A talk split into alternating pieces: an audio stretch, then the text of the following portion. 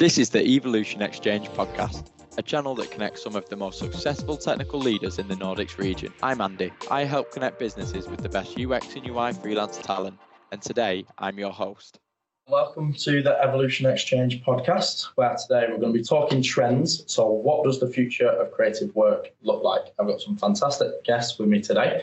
This is our or my first live podcast as well. So, thank you very much for everyone taking part and uh, for Tatu and Rovio for hosting. So, we'll kick off with some introductions before we go into the questions.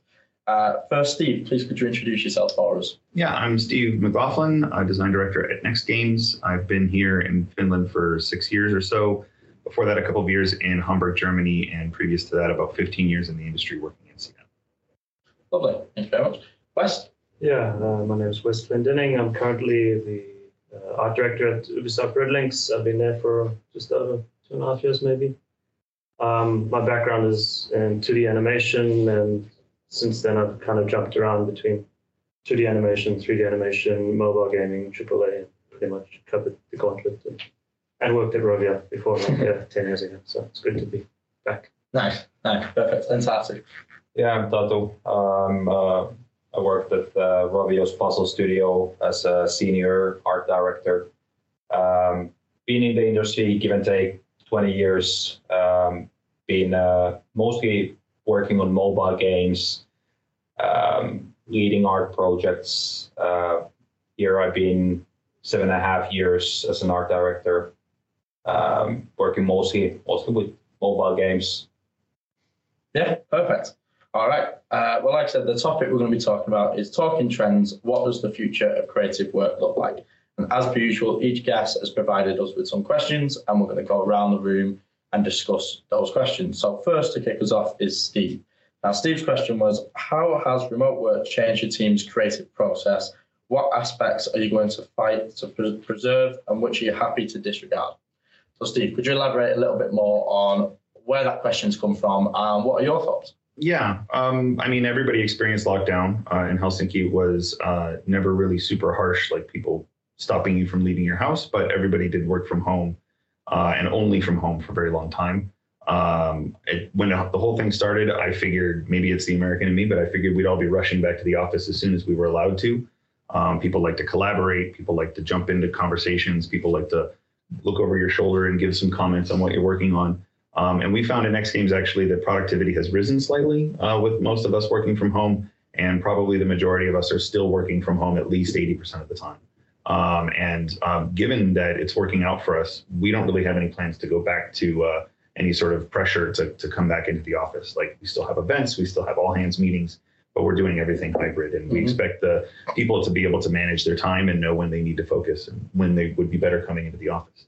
So, um, given that I've seen my own impression about how the outcome would happen, how people would react to being allowed to come back to the office change, I was wondering if similar things had happened at other studios around uh, and and what parts of working from home maybe are responsible for that um, increase in productivity? And what parts um, of being back in the office do we think we want to regain and how might we do that? Yeah it's a brilliant question. Uh, either of you two have any initial thoughts? Yeah i think it's like a very very good question very timely question. Mm. um, I, I also had the same feeling that of course that we would be returning back to the office but then that really didn't happen. So uh, now, now I, I'm kind of torn myself. Uh, like, should we be somehow incentivizing people to come back to the office, or what's the point of coming to the office? Um, I feel like uh, for many people who really rely on uh, having the time to focus, it's been just like less. Uh, it's it's been uh, heaven. They they can uh, get a lot, a lot more done. But I, I'm also seeing the the kind of worrying trend that people are feeling more anxious. There's a lot of uh, anxiety building in people. Uh, there's a lot of people suffering from uh, mel- mental health issues. there's a lot of people feeling really disconnected and it was like one of the first things that uh, hit me when I came back to the office after a long time away was that these people are the reason why I'm doing what I'm doing. I love working with these people. I'm I'm there to serve them, my my team to that they're they're feeling good. And if I'm at home, I'm I'm feeling a little bit disconnected from that group. That kind of the belonging is is missing to some extent. It's uh it's it's kind of like an initial thought that it's not properly an answer to the question, but uh, No, it's a, it's a really good point around the like the psychological aspects of feeling part of a team, part of a group. What about on the actual creative side of it then? So when you have been forced to work remotely, has the creative process is is it hindered that, or is it like in Steve's case with Next Games, has it actually gone up in productivity? I think most individual contributors have just loved it. Uh, Mhm. it's uh, it's also for people who used to know them uh, know each other before the pandemic uh, that they know all the people they're working with. They they they know how to work with each other. It's maybe even easier for them to work uh, remotely but it, it, it- it becomes like a really bit a little bit challenging to kind of bring new peoples into that group when you you're unable to build that feeling of belonging for them and uh, sometimes it feels that it feels weird to be relocating people to Finland from across the globe and then they don't have anybody here to meet Mm-hmm. like everybody's working from their homes so No, it's That's interesting. what I was going to add actually, because I, I started when the pandemic sort of I broke remember out. we spoke about it. Yeah. Yeah, so I, I was in Vienna working, and then I think they'd cancelled flights, so they wanted to figure out what was happening. And then they said, okay, yeah, you, you're allowed to fly still, so why don't you come over? And it was come over and move into an apartment and sit by myself. and I was supposed to be art directing a bunch of people I've never met. Yeah. Um, that was that was really difficult. It didn't feel like I was part of the company until I showed up at the office and saw the computers and the people and said, "Oh yeah, I'm actually this is where I'm working, not Yeah. not at home." From a from a creative aspect within that, because obviously this type of situation has never happened before, where we've had to, you know, everyone goes remote and people like yourself are onboarded in the That, team. that's also a bit of a difficult one because I wasn't with the team before Mhm. the pandemic, so I, I don't know how it affected each individual. Yeah, yeah. But I would say it wasn't a good situation. Okay. within the teams where, where I was working that um, you could tell that people were getting lonely. They, they yeah, they felt isolated. hmm Um, communication dropped. Uh, it's normally you have your art team in a, in a spot and you can walk around, you can see what's on their screen, and it sparks conversation and it sparks creativity when you're sitting there by yourself, and you've got no one to bounce ideas off. You just got text on the screen. You know, you write people write on um, on Office. What's it? Uh, Office.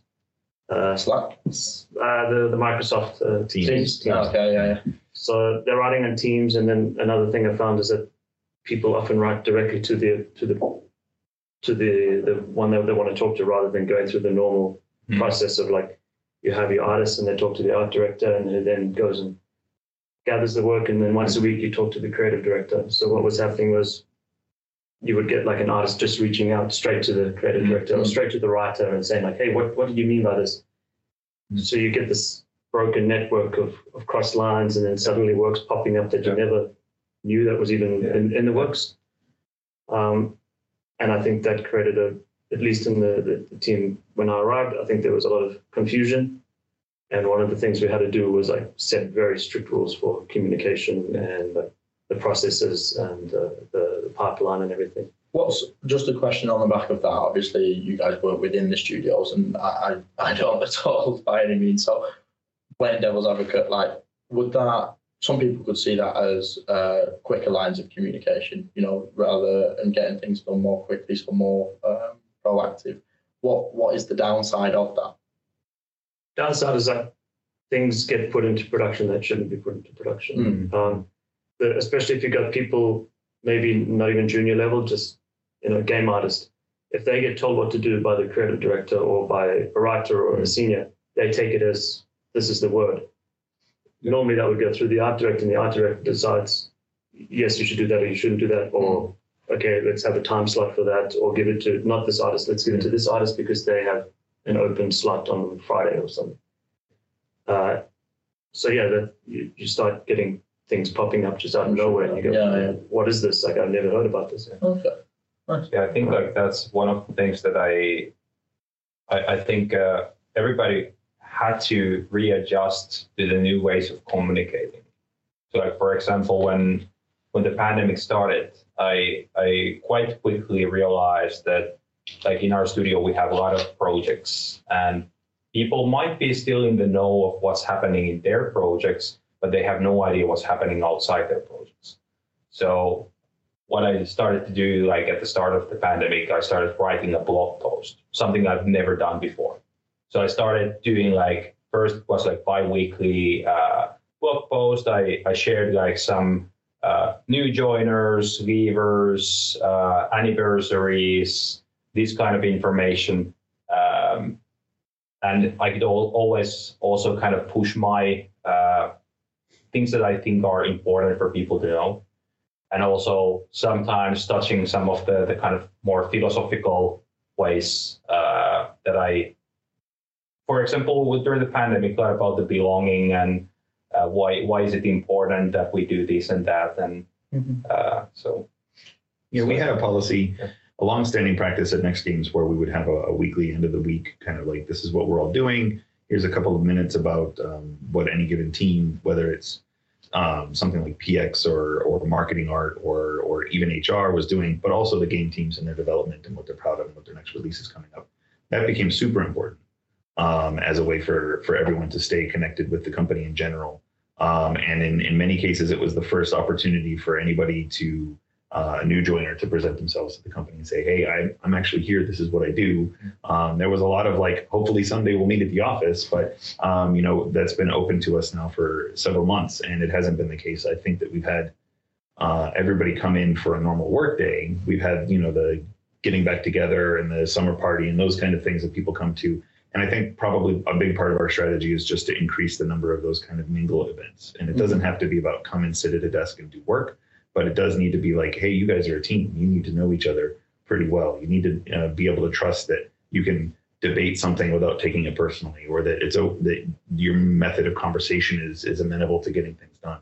Um, I like to think of this in pros and cons, like all of the really bad habits that that happened before the pandemic that everybody just took as normal, like open offices still suck, will always suck, right? Mm. This idea that you have to work in a cubicle but without walls and in full view of everybody so that if you need five minutes to go answer a facebook message you suddenly feel like you're cheating on the company by not working and having something social on your screen. Like that doesn't matter. Get your work done. We're all professionals. We're all adults right? Um, i never want to go back to a place where i have to wear headphones at my desk in a room full of people in order to signal like i'm trying to focus on something. That is way better to do from home when i know i have some long tasks that will take some focus. I mean there's been psychological research about um, you know, one meeting killing a half a day's productivity for a programmer. I'm sure it's the same mm-hmm. for an artist. It can be very much the same for a designer who's working on complex formulas and spreadsheets or flowcharts, and, and these things are meticulous. And anything where you have to hold a really big idea in your head all at once, um, someone says, "I need you on this call for a minute," and or or please come to this meeting. It's just as disruptive from home as it was before. Mm-hmm. Um, I mean, we've lost the commute, but now we've gained a good five minutes in every meeting for like is my webcam working? Can everybody hear me? How many times have you heard that? Am I muted? You know, in in the last year. Um, what I fear is that some of the old habits about like if I don't see you, you must not be working. Right? We'll come back. Um, I've moved from a position of uh, sort of vision holding within a team to to managing and directing a discipline. So I'm learning from both sides what it was like to be managed in person and now having to try to keep up without being too nosy or sitting on someone's head when I need to find out how productive they're being or if they're making progress on something or if their professional development is going the way they want it to go. So these are these are quite subtle things and uh, I don't know that we have like like you said this has never happened before so clearly there's no script for us to mm-hmm. follow um, but hopefully the the tools that we have to reach out and make you know a little voice call less intrusive and less disruptive or you know, maybe I need a tool that says, I'd like to talk to you when you have a moment about something that isn't that important, and then let the other person come back to me, right? But the oh, hey, you got a second is always going to get like an immediate response, and you've already thrown someone out of their train of thought. So uh, we need to keep working, I think, on policies and practices to help that. Mm-hmm. I really like the the second part of your question, which was what aspects you're going to fight to preserve and which you're happy to discard in terms of creative processes. Obviously, you just spoke a lot there, like different ways um, that you've changed since that. West or Tatu, is there anything from out of the pandemic that you would be now realizing, okay, we don't need to work in that way? Like anything that has changed for you? I've done loads of podcast episodes where we talked about how bad the pandemic's been, but also it's changed a lot of ways for good, like that we've worked before. Is there any examples from either of you two? That yeah, I remember at a, a company I worked before, I had to fight really hard to get like Friday, half Friday off or Friday. I said like, well, the way that the, the job was structured on Friday, I wasn't really doing much. I was like reviewing things and it, I wasn't really needed in the office. So, hey, why don't I just do that at home? And it was really a struggle to convince them like I can do it and I have to prove it that, you know, that I'm actually working. And um, now it's like the whole world knows, yes, yeah. everyone can be at home and things still you might have to yeah come up with new ways of working but it does work so I wonder, by the way, there is there any, any kind of difference between Finnish working culture and uh, and the other places you've you've worked in? Because like I feel like Finnish society is so much built on trust, and uh, it's it's one of those things that I have to explain to many people that, that come to work at Rovio that our whole organization is built built on very independent team that are trusted to deliver.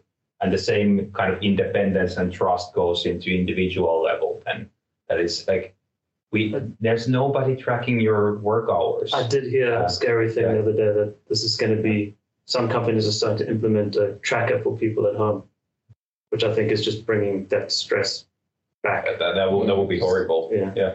then you got to get like a mouse mover or something so. Yeah.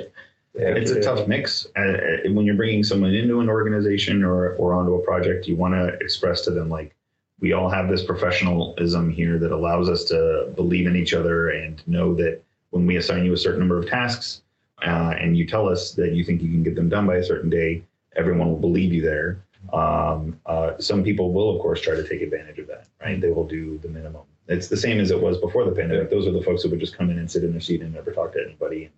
You kind of wonder after a while what they Some, do. sometimes also the people who were the most social people it, it's just like they're they're very visible on the, the corridors and coffee machines and everywhere around the office they're probably very liked uh, individuals but all of that time is kind of away from the work Yeah. like for, for me especially like one thing that I, i'm noticing now when i'm working at home i'm even scheduling meetings on my lunch hour i don't really have Yeah. like lunch I don't do lunch anymore. I I start working at 7 a.m. I work a few hours, then I get my kids to uh, school and daycare. Then I come back, start working again. I work through all over the the lunchtime.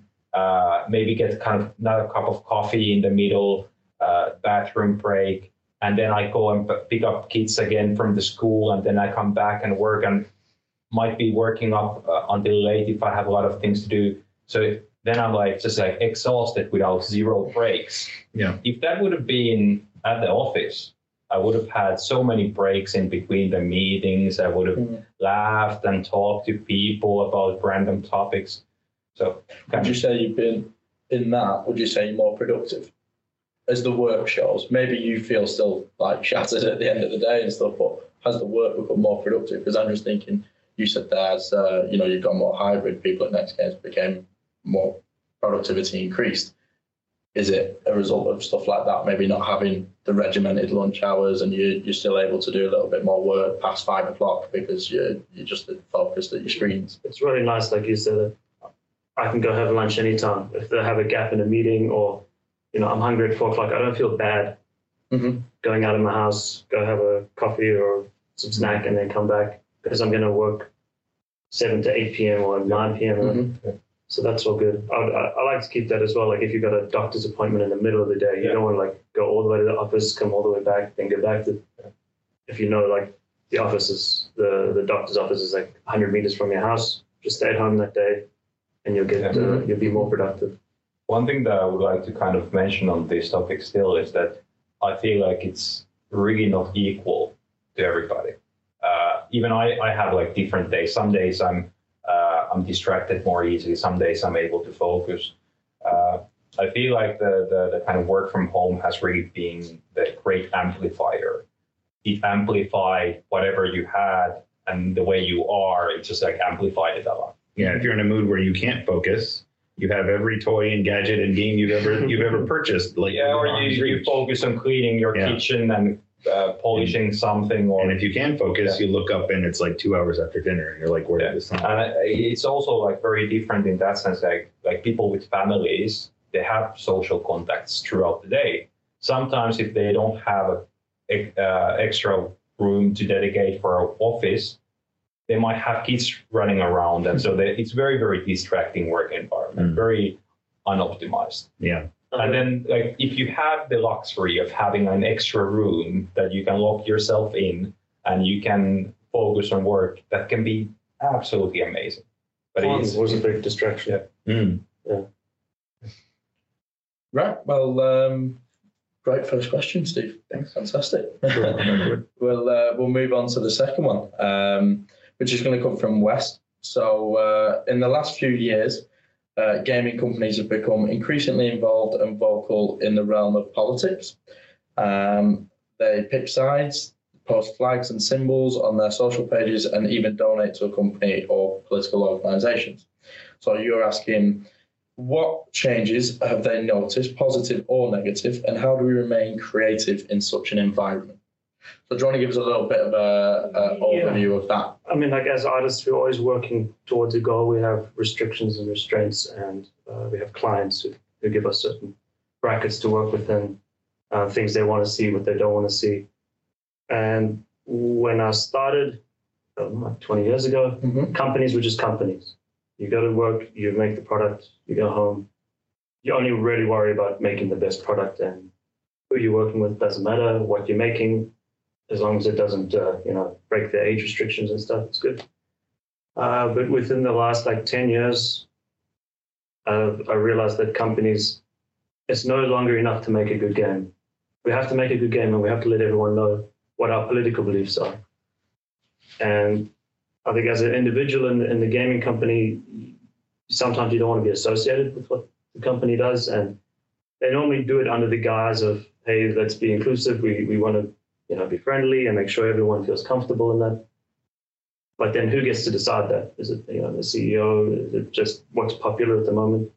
Um, when I walked in here, I saw there's a rainbow flag on the company, on, on your roof. Uh, I don't know why. Um, because Rovio wasn't anti-gay. When I walked here, it was Mm. ten years ago. It was it was a very nice place. Um, everyone felt very comfortable. At least I think they did. And now they have to let everyone know what they what their political standing is on this um, situation or this issue. And I think with something like okay, a rainbow flag, ninety nine point nine nine nine percent of people in Finland are going to agree with it. You're not going to have a problem. No one really cares, right? Mm-hmm. But what if it was something that maybe 5% of the company didn't agree with, or 50%? But they had to go along with it because they don't want to cause an issue. And when they're making a game, we don't want to make the wrong game. We don't want to do the wrong things. We start getting the same as, as a client gives you restrictions, except now your restrictions are, are, are coming from an outside source that's not even the company. It's coming from society and politics and um, yeah, it's it's it's sometimes a struggle. I mean, as an individual, I don't think it's a struggle. Like if I'm doing Mhm. something at home, my own project, it's nothing. But if we're working on a project, say for another company, we know they have a political belief, and we have to do something that fits in there. Yeah. Um, yeah. How how how do you make that work while still keeping your own voice? Um, and and art by nature is risky um, you have to take risks as an artist and to be creative you have to be willing to sometimes be a bit offensive or go over the boundary and test what's possible i mean when you're doing concept art that's that's part of the conceptualization conceptualization phases Mm-hmm. testing what works what doesn't and now we're starting already with the restrictions in place But it's something um, I've seen like Elon Musk tweeted around. Uh, it, it was a joke around. I think whilst it was Gay Pride, like each individual company changing their logo from just to the the rainbow badge, like it seems to be the set thing to do now, even though, um, you know, like you said, you, you just do it, but, you know, what's the reason behind it? In terms of um, creative processes for artists, like you say, art is very subjective as well. Has that ever sort of hindered you, you guys in, in your sort of creative processes or anything like that? I think it. I would have to kind of take like one step backwards and go into what's the purpose of companies in the first place. Like when I when I start started working uh, uh, like full time in the gaming industry, it was like still even I was like defining that the the any company's purpose is to maximize the profit for the shareholders. Do I believe in that anymore? Not necessarily. I feel like the companies have much bigger role, uh, and then then that that's kind of one thing to like perspective to look at. What is the purpose of the company? What are what are we as a company uh, standing for? What are the things that we want to promote? What are the things that we want to stand for? Uh, I think uh, like for us at Rovio, for example, we we often talk about things like we want to use the anger for good because anger is part of our DNA through Angry Birds. We want to put that anger behind the things that we're passionate about. It might not like always go like there's always going to be some people who are disagreeing with that, but then for me, the other perspective that I'm, I'm looking at it is that the, the, what's the purpose of art? And I'm I'm having this kind of uh, I would have to kind of uh, paraphrase because I, I don't remember good uh, quotes from word to word, but uh, from critical theory, Mar- uh, Herbert Marcuse uh, had a great line on the purpose of art lies in that that it has the power of break the monopoly of the, the reality on defining what is true. So art has the power of defining what is true. So that's why uh, I don't I don't think that the kind of sometimes it can go into the, the territory of virtue signaling, uh, sometimes it's very obviously that. But then when it's coming from a very honest place, like where I, I think it's coming from when I when we're doing this uh, uh, uh, at Rovio, it's about that uh, we want to make sure that the people that are uh, feel bad about them, for example, being part of minorities, being part of uh, uh, the LGBTQ uh, community, like we want to make sure that they feel that they are welcome, they are free to be who they are, and uh, I think that the people who are uh, like have the power, like the companies and gaming companies and corporations and everybody who does art, we have the, the responsibility of using that power that we have in uh, giving uh, giving it uh, to that those communities. Um, but yeah, kind of like there's uh, does that kind of hinder my creativity? I have never really been in a position where uh, what the company sta- company stands for would be against my own beliefs. Mm-hmm. Does it influence uh, your creativity in any way? No, not not really. No. Um, it does. Uh, like when when we when we talk about it, mm-hmm. when we keep uh, it as a topic, like it's not about that it used to be worse. So like we have to put rainbow flag up uh, on the roof to signal that now things are better for this one day or one week or one month of the the the. Uh, it's not so much about that, but it's about kind of keeping the topic uh, in people's consciousness, mm-hmm. yeah. Uh, and uh, through that it uh, normalizes that it, it is okay to be who you are.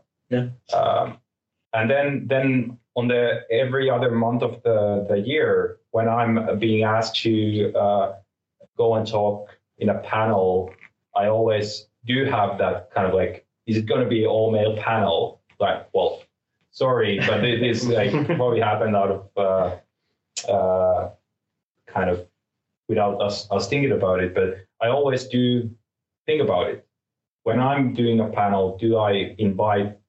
Do I have like a diverse enough uh, panel? Do I have uh, or like I was once asked to participate in diversity panel and was like, well, that's kind of thing that I feel passionate about, but I'm not necessarily the right person to be talking about that. Mm. I, I much rather give that opportunity for somebody else that are uh, not only passionate about, are the kind of right people to be talking about diversity. I'm, I'm kind of not the right person for that. Yeah, no, I, I've actually had we um, a member of our team, Sophie, runs a diversity and inclusion podcast. Yeah. And you'd be surprised how many people, like, if you ask a, a white male to join a diversity and inclusion podcast, we get the a very common answer is that I don't think I'm the right person to do it. And it is, uh, you know, I completely understand where you're coming from with that. Steve, do you have any any thoughts on this? Uh, how much time you got? Um, I, I really like your your position, Tatu, of starting with the the artistic uh, angle because um, games are art. At least we all like to think so. Um, commercial art is still art, right? It doesn't matter if we're making it for a profit. It still like puts some of our soul, some of our identity into the things that we make.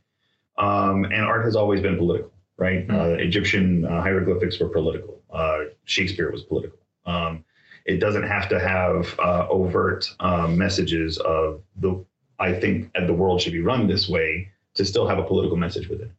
Um, and as we were just talking about with hybrid work, um, people spend the majority of their waking hours uh, making these products and putting something of themselves into them.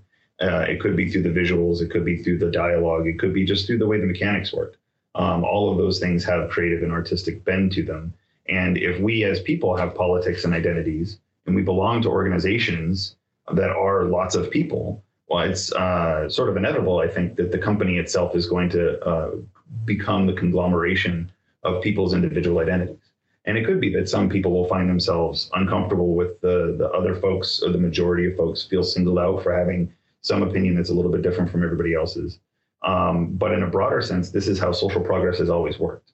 The number of people who are okay with some new process of human interaction, um, that that group grows larger as people get exposed to it, as they find it happening in their own communities, maybe in their own families, uh, and then eventually it doesn't become something that we need to talk about anymore. Women can hold positions of power now.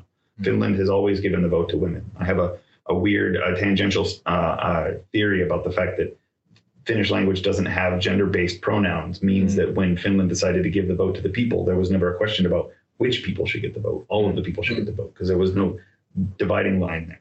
But I have no no idea to back that up. That's just my own brain. but anyway, like this has happened over and over and over again in time. What we're seeing now is that some of these fights, as you want to call them, are uh, steps of progress about rights for people with different gender identity or sexuality or even race in different parts of the world aren't exactly one, right? We have probably a broad majority that acceptance is always best. The only thing we don't want to tolerate is intolerance. Um, but whenever there's a chance, some different places or some different organizations or some different people with power will try to push that progress backwards. Um, and so, as an individual who works for a company that, I mean, we have 31 nationalities at Next Games. That's uh, that's at least if if we were all one person, that would be a quarter of the company is from different parts of the world. Um, but we still find ourselves being very male, very white, uh, and we try to increase uh, the breadth and and, and diversity uh, of the company as much as possible. Um, we actually have a policy where we don't hire for team fit because that means we're reinforcing things that we already know. We hire for team expansion. We want to bring uh, perspectives and viewpoints and experiences that we don't already have into our teams, and that's that's preferred. Um, yeah, I think all of this kind of swims around these things. If if if I'm allowed to have my own opinions, but I'm going to put so much of myself into what I do through the time and energy that I spend, I really want the things that I'm making to to highlight those those beliefs as well. And you're totally right; it can be done wrong. Like the rainbow washing, just like pink washing happened, just like all of this stuff. It's it's you can you can have figureheads that don't really have any power, or you can have these really crass, you know, not only did we make a rainbow logo, but we put it on a t-shirt and we'll sell it to you. And now we're just profiting off the fact that you think we believe in the things that you want us to believe in. Um, I, I think that's really insidious, and it's and it's using that those kinds of sentiments uh, for wrong.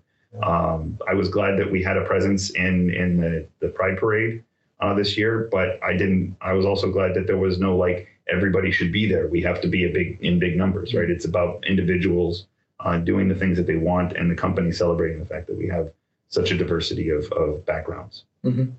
No, I think it's a, it's a really good point. And I want to say on this type of question, Wes, sometimes people automatically think it's like a negative. Um, but you put here, I'd like to ask my colleagues what changes they've noticed, positive or negative, uh, into how you know we remain creative in this sort of environment. So, is there any? Yeah, and it's, it's not so much. I think uh, you guys have, have answered a lot on on the sort of the topics of of the, say like uh, gender ideology or like people feeling comfortable. Mm. I'm talking more about the ideology behind that.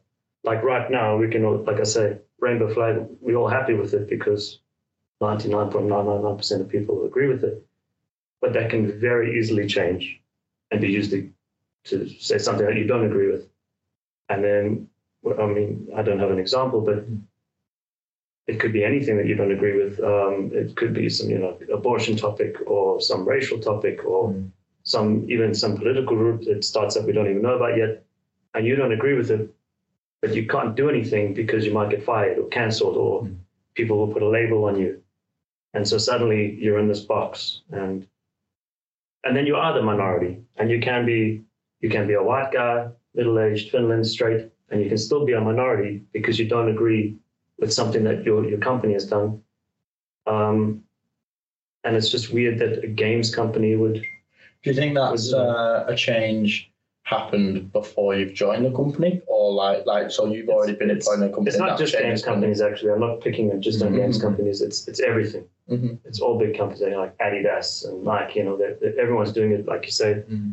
let's nike wants to make a shirt you know rainbow pride shirt. They're not giving it away for free and then donating the money to to help some uh, some organization. They're selling it to you to, to make a profit and virtue signal. Um, it's just that yeah when, when i go in to make a game or, or any company any job i do i'm there to make the product. I'm not trying to offend anyone.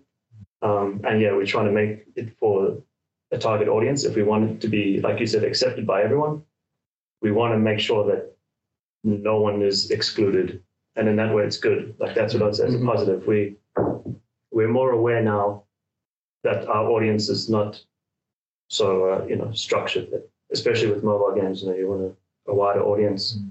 and we want to cater them and, and let's not do things that are offensive and then we dismiss 10% of our, our audience.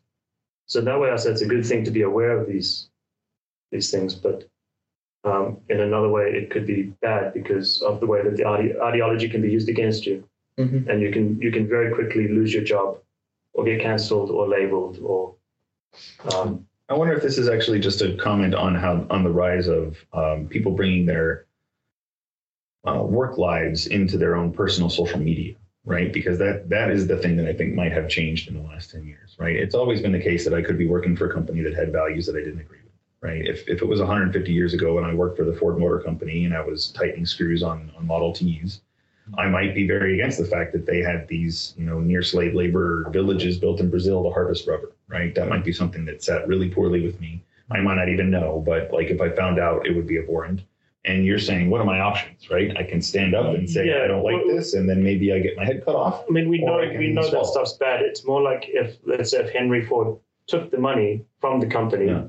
And then donated it to to yeah to something where you strongly disagree with it and you can't say anything. So it's not just that like Henry Ford thought something, but that he's using money that you worked to help make, Mhm. and then he's donating it in the name of Ford. Like we at Ford believe this, you know, and he gives the money, and you're Yeah. like, well, I don't believe that, and my neighbor doesn't believe that, so please don't donate money that I'm that could go to the to the I think there's always always that risk. Like um, I, but I I I have to say I've, I've never been in that kind of situation where I I would be uh, very clearly against uh, any of the the, the policies or um, the the values of, of the company. Um, I I can like very proudly stand behind what what Rovio has done on on that front. I uh, um, but I, I do also see where you're coming from, and I can see that there's people uh, also feeling isolated. Uh, that okay, the vast majority is moving that uh, way. Nobody's revolting against any of these, and then they might feeling very isolated with their own thoughts, uh, and they might even feel uh, uh, scared about talking about and having discourse. And that's something that I, I, I do do see happening more and more in the the um, in the society in general. Is that we're coming becoming worse and worse at having discussions. Yeah. Uh, and I, I have had like uh, colleagues that are uh, very very against every everything that I believe in, but I've always made it kind of a uh, thing that I, I think I need to be able to do as a, as a person that I need to be able to discuss and have have discourse with them. Uh, and and try to see like where are we we coming from? Sometimes you will notice that okay we we don't share the same facts so we're unable to have uh, fruitful uh, uh discussions. But uh, and uh, I, I, have had also those moments where uh, something very big thing politically happening, and I find find that somebody I, I, I really like to work with, and I appreciate them as a professional, but they're having beliefs that I, I couldn't agree on. Um, I think, uh, for example, the uh, the Russians' aggression in in Ukraine.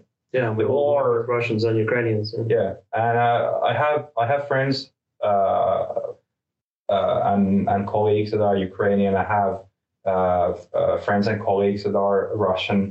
Most of them agree that war was started by Russia. Uh, they Russia invaded Ukraine. Most people agree on those topics, but still you might find that one person who are like, well, that's debatable. And and then you might kind of decide either to engage in that discussion, try to educate them, uh, try to uh, see where they're coming from. And, and then you can kind of decide whether that's something that you want to put your energy towards. Like, yeah. Like, is it coming from a place where they're, they simply haven't followed the issue and have read the, the facts or seen the yeah. evidence that everybody else has? Yeah. Or is it they're willfully denying it, yeah. right? And on some level, it's like people have their own priorities and their own lives. If, if that person is like, I haven't read the news or seen the documentary, I've got six kids at home and all of this stuff to do and a really heavy workload, that's one thing. Um, if it's too far down the other road, I might start to wonder about the person's critical thinking capabilities yeah. and whether or not they're mm-hmm. going to bring some of yeah. the same questionable judgment to their yeah. work decisions. But like one point on that is that like all our opinions, like everything we know about world that is outside our immediate uh, range of our senses is mediated through some kind of a media. Either it's news outlets, it's uh, internet pages, it's uh, hearsay from our colleagues and friends and families, or it can be the representation in games, or it can be from all these different kind of sources. Uh, I, I, think like majority of people have their uh, idea of what like romantic love is uh, mediated to them from the entertainment industry. Yeah. They've seen a lot of romantic comedies, and they're they're seeing like a lot of romantic comedies, like just repeating and perpetuating this this uh, kind of a, a, model about what is love. And then then you're kind of always comparing your own experiences to that kind of mental model. Uh, it's all mediated. And that's that's also the kind of reason why i think uh, companies and especially gaming companies have to be paying a lot of attention to this like represent, representation matters. Because like if we don't break the the, the kind of perpet, uh, the cycle of perpetuating stereotypes. Uh, if we don't break it and bring the more diverse uh, images into our games, more diverse characters, more uh, uh, representation on all levels, the mediation and the perpetu- perpetuation will just continue. Yeah. Mhm. And the things we do, we're going to send a message, whether we are aware of that message or specifically intentionally select that message or not. And so, why wouldn't we care what that message is? Yeah. No, it's, uh, it's, I, I'm just going to move it on. It's a really good question, Wes. I'm sure we could uh, talk a Politics lot always about falls, falls in. Yeah, goes yeah. that No, direction. just um, just conscious of time. I want to give everyone a fair uh, fair amount of equal time with per question. So thank you very much for that. Anyway, uh, we'll move on. Uh, we'll take it slightly back um, to creative side. So Tatu, we're going to come to your question, which was. Uh, how do you see the rapid advancement in the ML AI font changes in the creative industries? Will robots replace us? Very interesting. Yeah. So go on, kick us off. Uh, I, I absolutely love these kind of doomsday scenarios. Like the robots are taking our jobs, the users are taking our jobs. The uh, will there be jobs? Like like I like it kind of as a starting uh, position. The doomsday scenarios. Um, I've been I've been looking into machine learning uh, for uh, for quite some time. I was expecting some of those things to happen a lot earlier. I've been preaching about it like 15 years or so. I was I was genuinely expecting it to first that we would have like for example proper retopo tools on 3D side. I wasn't expecting Midjourney or DALL-E to happen. That was like okay, like the the the whole 3D might just kind of become uh, automized, but at least the concept artists will have their jobs. and now it's kind of like happening maybe the other way around that the concept art uh, might be the kind of first frontiers that are changing. And on the design side, I've, I've used uh, uh, OpenAI Playground for generating text blocks, like stories. Yeah. Like you just input a short description of what you want your story to be, like one sentence or just keywords, and it makes you a like proper paragraph of a short description uh, or premise for a story. Um, or as a, as a manager who's doing a lot of hiring, uh, I, I realized that AI writes better job ads than I do. so, how do you guys see this uh, affecting all of our lives and creative work in the future? From the visual art side, um, I personally haven't seen anything come from Midjourney or DALL-E that wasn't creepy AF. Uh, like it has this uncanny valley hollowness to it that makes me think that Lovecraft must be the number one, uh, you know, source of inspiration for anything that comes out of those engines. But I'm sure that that will change over time. If if we fed it a lot of Disney and Teletubbies, it would look very different. But maybe those would also be creepy. Um, so in that way, I think uh, it's it's another tool for pushing people to find the spark in them that they want to put down on the page or onto the screen. Um, I, I I'm sure someone will at some point try to make uh, some some Midjourney based game where all of the assets come from. Right. That's that's kind Has of what, already happened. that's Yeah. what indie gamers and indie game you know solo or small team devs uh, would love to do that kind of thing. Whether or not those things will become financially or culturally successful enough that there will be follow-ons, I don't know. I, I don't think I'm ready to jump onto that bandwagon though and say that that I would feel like it's a an important new must-use tool in concept in concept in games. what yourself, Wes? Yeah, uh, I'm going to kind of second that. That um, I did a test a few weeks ago with with DALL-E 2, Hmm. and like you say, um, it gives amazing images, really, uh, but it doesn't give me the image that I want. So the example I used was I had the, a concept art image that I'd done of a cottage, and then I was going to see can I use DALL-E to make that same image if I keep giving it more instructions, and it would kind of move towards it, and then it would just go some other direction. Hmm. And I wanted some specific things, like I wanted the cottage in the middle, and I wanted this light beam shining down, and the atmospherics and the butterflies, and it just wouldn't give me what I wanted. And also the getting the framing right, and, and yeah, just the feeling was wrong. And I got some amazing images. So I would say if you were not caring about any narrative, anything behind the image, you just want a nice image. Like, hey, I've written a book, and I want a picture of a cottage in the forest. And you just you do a hundred versions, and you'll find one. Hmm. And then you don't have to pay the artist. So those kind of artists will get replaced. Is it maybe the case? Sorry to interrupt, but uh, that the, in the same way the microwave has made everybody into at least a mediocre cook, that these tools might make everybody into at least a mediocre concept artist. Yeah, But I mean, still like really good work. even a really good, even a really good uh, concept artist, as long as the art is not attached to anything. Mm.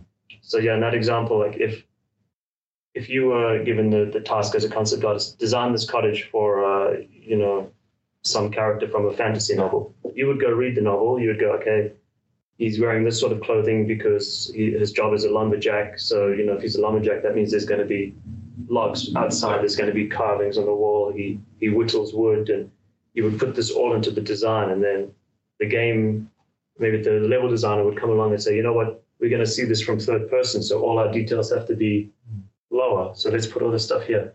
And then the modeler comes in and he does his magic. And at, at every level the artist is thinking what's behind this? Who's the character? What world is this? Mm-hmm. you know is this cottage being Yeah. desolate for 100 years or is the guy you know You, you would goes? hope the artist would think, think like that. a good concept artist a good, Yeah. a good artist would do it That's what we're pushing the artist to do and try to explain Yeah. why they should be doing that. And Yeah. to get that all from DALL-E, you know, you need such a long description. Yeah. It just doesn't work. So it makes very pretty images, but if you want to, something specific, it's But I suppose the question um, with the advan- advancement, so that's where it is now. If that gets any amazing, more advanced, I amazing, guess, better. amazing Do you, images. think, And uh, do you think it will eventually start to push? I think it's going to get very close because you could then give the AI Lord of the Rings to read, Mhm. and as long as it knows what a human is, and as long as long as it understands all the you know the Yeah. miles and miles of description that Tolkien gives, and it puts it all in order, Yeah. and then you can say, "Hey, design me a, an Aragorn concept, and it'll source everything and give you a really nice option. I think it, Yeah. it will do that, but Eventually it will. Like Yeah. uh, the, the the kind of thing is that when when it's kind of built on natural uh, language engines and the understanding of the language, it it, it has kind of uh, that's where it's built from. But then like what we're talking about now, like Midjourney, DALL-E, uh, these kind of models, they are still mostly um, they we're we're talking about this like commercially available uh, first generations of this that are fed with the same Pinterest, Google search, uh, get the image uh, material. So that is still defining a lot what you can get out of them. But if you think about, for example, stable diffusion, that is open source and you can uh, run it locally, so you can also uh, decide on the material that is being fed to you might start getting like le- less generic Yeah. uh, results from it. Yeah, one of the things that's always been a, a bugbear with with uh, live operated games um, or games that require regular updates is just the the minimal manpower, person power needed to make the content. Right, this asset pipeline that never seems to end. And um, I think where you were going with that, if you can build a game and then feed it the assets and then say, well, now we need this, but for Valentine's Day, and now we need this, but it has to be set in a cave, and now we need this, but they're going to space, and those things become a lot easier to build, then there's probably a lot of hope for it in the future. I guess the other side is also the breakpoint of profitability. If the work that they're replacing, even in a poor way, is so expensive that it would push the product into a viability stage from a from a financial standpoint, then maybe these tools could help a lot of other stuff get off the ground that wouldn't be made otherwise.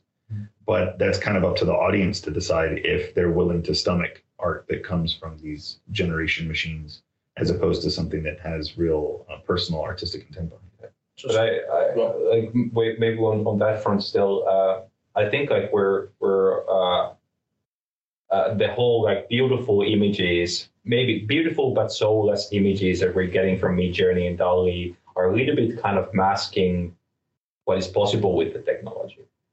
Uh, so, like my personal exp- explorations with that was like, well, what is my normal creative process? I go to like I need to find like a, I have this image in my mind. I might scribble something, maybe I get something out of it. But more often than that, I, I go and do image search in Pinterest. I do image search in Google Images. I, I do hours and hours of collecting references of like, uh, what is a lumberjack hut? And I, I do a lot of that research and I, I collect ideas like that is a great idea. That is a great idea. That is a great idea. But nowadays, I, I might just go to Midjourney and generate uh, some of those images that will end up into uh, the mood board. Not necessarily as final concepts, but into the mood board. Um, and sometimes, like image, even how beautiful it is, can be like an imperfect um, way of communicating. You have an image, and all the people that are looking at it are looking it in different ways and interpreting it in different ways.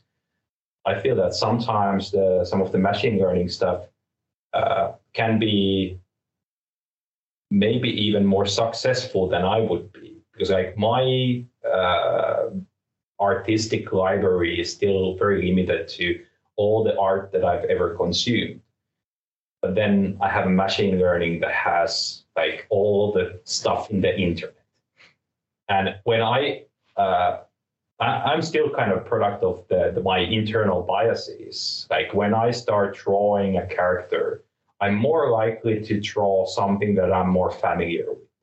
Like if I need to draw a cute uh, girl character for a mobile game, I might start from like European, uh, American looking character, and I might put like a lot of the clothing and things that are I think are cool and stuff like that. But then if I type into um, Midjourney, cute uh, female character that does this and this as profession, uh, done in Pixar style, I get something that is kind of very wide appeal because it's the kind of summary of what the whole spectrum of internet thinks as cute.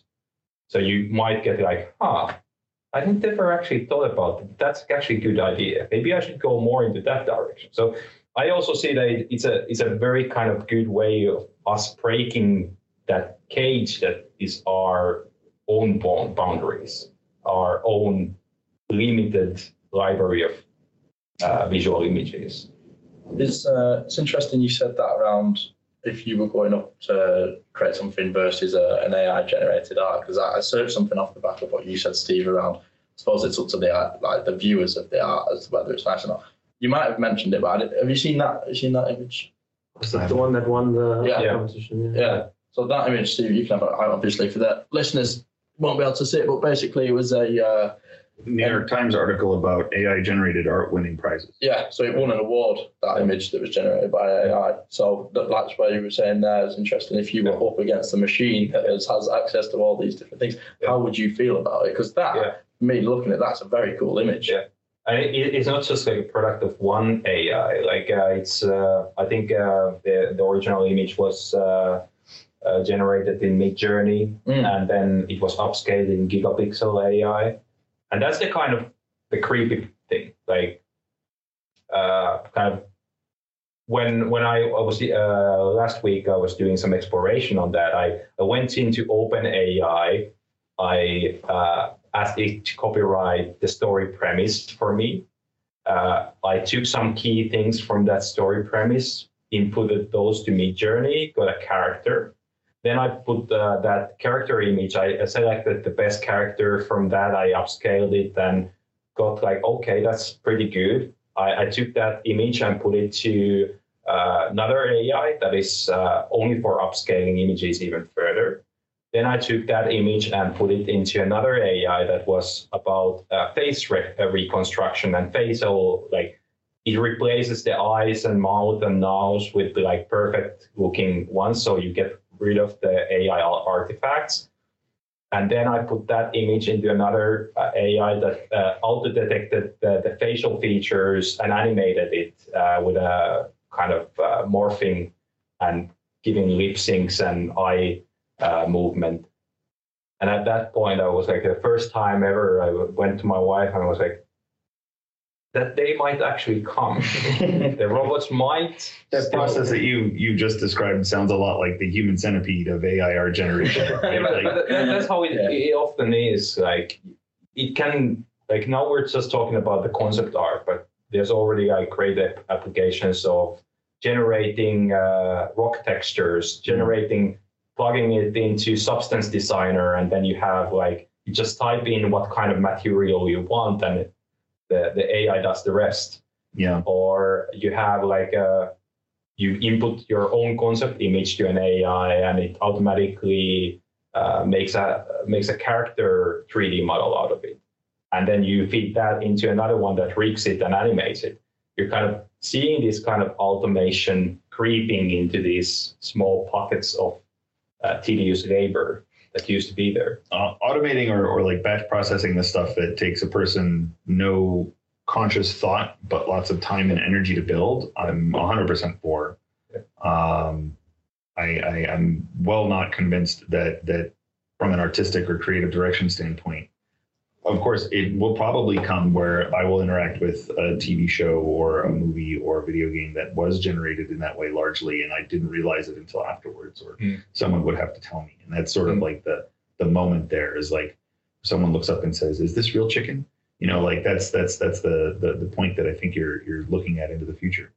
Um but yeah i we're already kind of in a and and people have been saying this about the games industry in general for a long time every shooter is either a copy of overwatch or a copy of battlefield Mm. right and if if what we're doing is we're taking like the conglomeration of everything available in a certain media or on in the larger broader spe- spectrum of the internet and hmm. saying make me a first person shooter that's not going to change they're going to hmm. become even more Yeah. reductive Yeah. in that way right Yeah. everything is a copy of a copy of a copy. And this cycle has been going on for quite some time. Everything is a remix, anyhow. And benjamin franklin said that everything worth inventing already exists Yeah. so clearly he was right On your question of uh, will the robots replace us, this is completely unrelated to gaming. Me and Paul were walking around Espoo earlier, and I swear to God, there was three robots on wheels that just wheeled past us. They're, they're delivery robots. They're delivering. We were like, "What the hell is this?" Yeah. I got a clue. Very cute. Yeah. But, but they're also kind of competing uh, for the jobs that Wolt uh, or delivery companies yeah, are having. It's not as fast. No, no, they were just there. crawling along. Yeah, and then the other day when we were in a restaurant, there was a robot that came and collected the plates, just put it on it, and it wheeled off. I- and I was like, this is But, but I, I think it's just kind of like uh, interesting from that perspective. I, I think like all of us are roughly that age that like uh, when I was born, graphic design was still being carved to metal plates Yep. and printed to paper. It wasn't until uh, like some point in my childhood that computers started to enter the graphic design industry. Uh, and then all of us started probably working before like mobile games were kind of a big thing, or you could play games with them. Uh, but there, there is a lot of uh, professions that have been made obsolete Mm. uh, through the progression of uh, technology, like knocker uppers. Um, that were knocking uh, on the windows of people before uh, invention of alarm alarm clocks, or we uh, don't have someone running around to hand light all of the street lamps yeah, good. exactly. So and what we've seen in the past, I mean, this is big, big sort of sweeping change, industrial revolution stuff. The in general, this this forefends an increase in uh, the quality of life for the general population, right? Because a lot of these m- menial or tedious or dangerous kinds of labor um, weren't paid very well, and they freed people up to pursue other things, and eventually that caused the ability for technology to step forward. I'm not saying that Midjourney is going to hearken some sort of new technological revolution that makes internet-based jobs obsolete. Hmm. But clearly, like we don't need to hire someone and, and, and pay them a living wage to copy paste, copy paste, copy paste, copy paste when a computer can do that for us better. So Hmm. hopefully it does, in the broad sense of things, allow for maybe more creativity. Maybe these things can be the Kickstarter for group uh, discussions on art design and say, well, this is what the AI can do. We need to come up with something better, right? Uh, and and set some set some goals that way that, that push us forward. Can I ask one thing about this? Like, how how long do you think it- it'll be until you make a decision about employing like an artist? And like, maybe Rovio says, "Hey, we're starting a new project. We need another another artist," and you go, "Actually, we don't. We can just use the AI." Like, how long until it might not be that obvious that you have to make the decision between AI and the artist? It would be more like you just don't. The question never comes up because you can do the work. But I, I think I already did. Uh, um, but, but it needs like a little bit of a asterisk yeah, to. So like uh, like a game in a very very early state, and they were asking for character design uh, help, and and I think they're not that far yet. They can do more explorations with uh, characters that are generated by Midjourney, for example. For user research, where you have to often uh, present the audience like variations. I think like I, I wouldn't like my my artist to waste at very early stage a lot of time if we're able to with uh, machine learning algorithms generate very uh, steady quality variants. All of the variants are the same quality, uh, but with different substance. So we're more likely to actually get better results from the user research because we often what uh, throws the user research off is that one of the variants is better production quality because somebody just like uh, worked a little bit harder on that one. their And they're favorite not one. They work a bit more on their favorite. Mhm. Yeah. Mhm. So, All so right. on that sense, like maybe it's already happened. Yeah. Fantastic. Great. Great question. All three brilliant questions. Uh, I hope you enjoyed it. It's been uh, really nice to listen to. Is it over already? Apparently so, yeah. That's uh, that's all through. We've rushed through 'em. So thank you very much, uh, Tatu, West, and Steve for, for joining, and thank you again for hosting, uh, and to Rovio as well. But that concludes uh, another episode of the Evolution Exchange podcast. Thank you very much. Thank you. Thank you.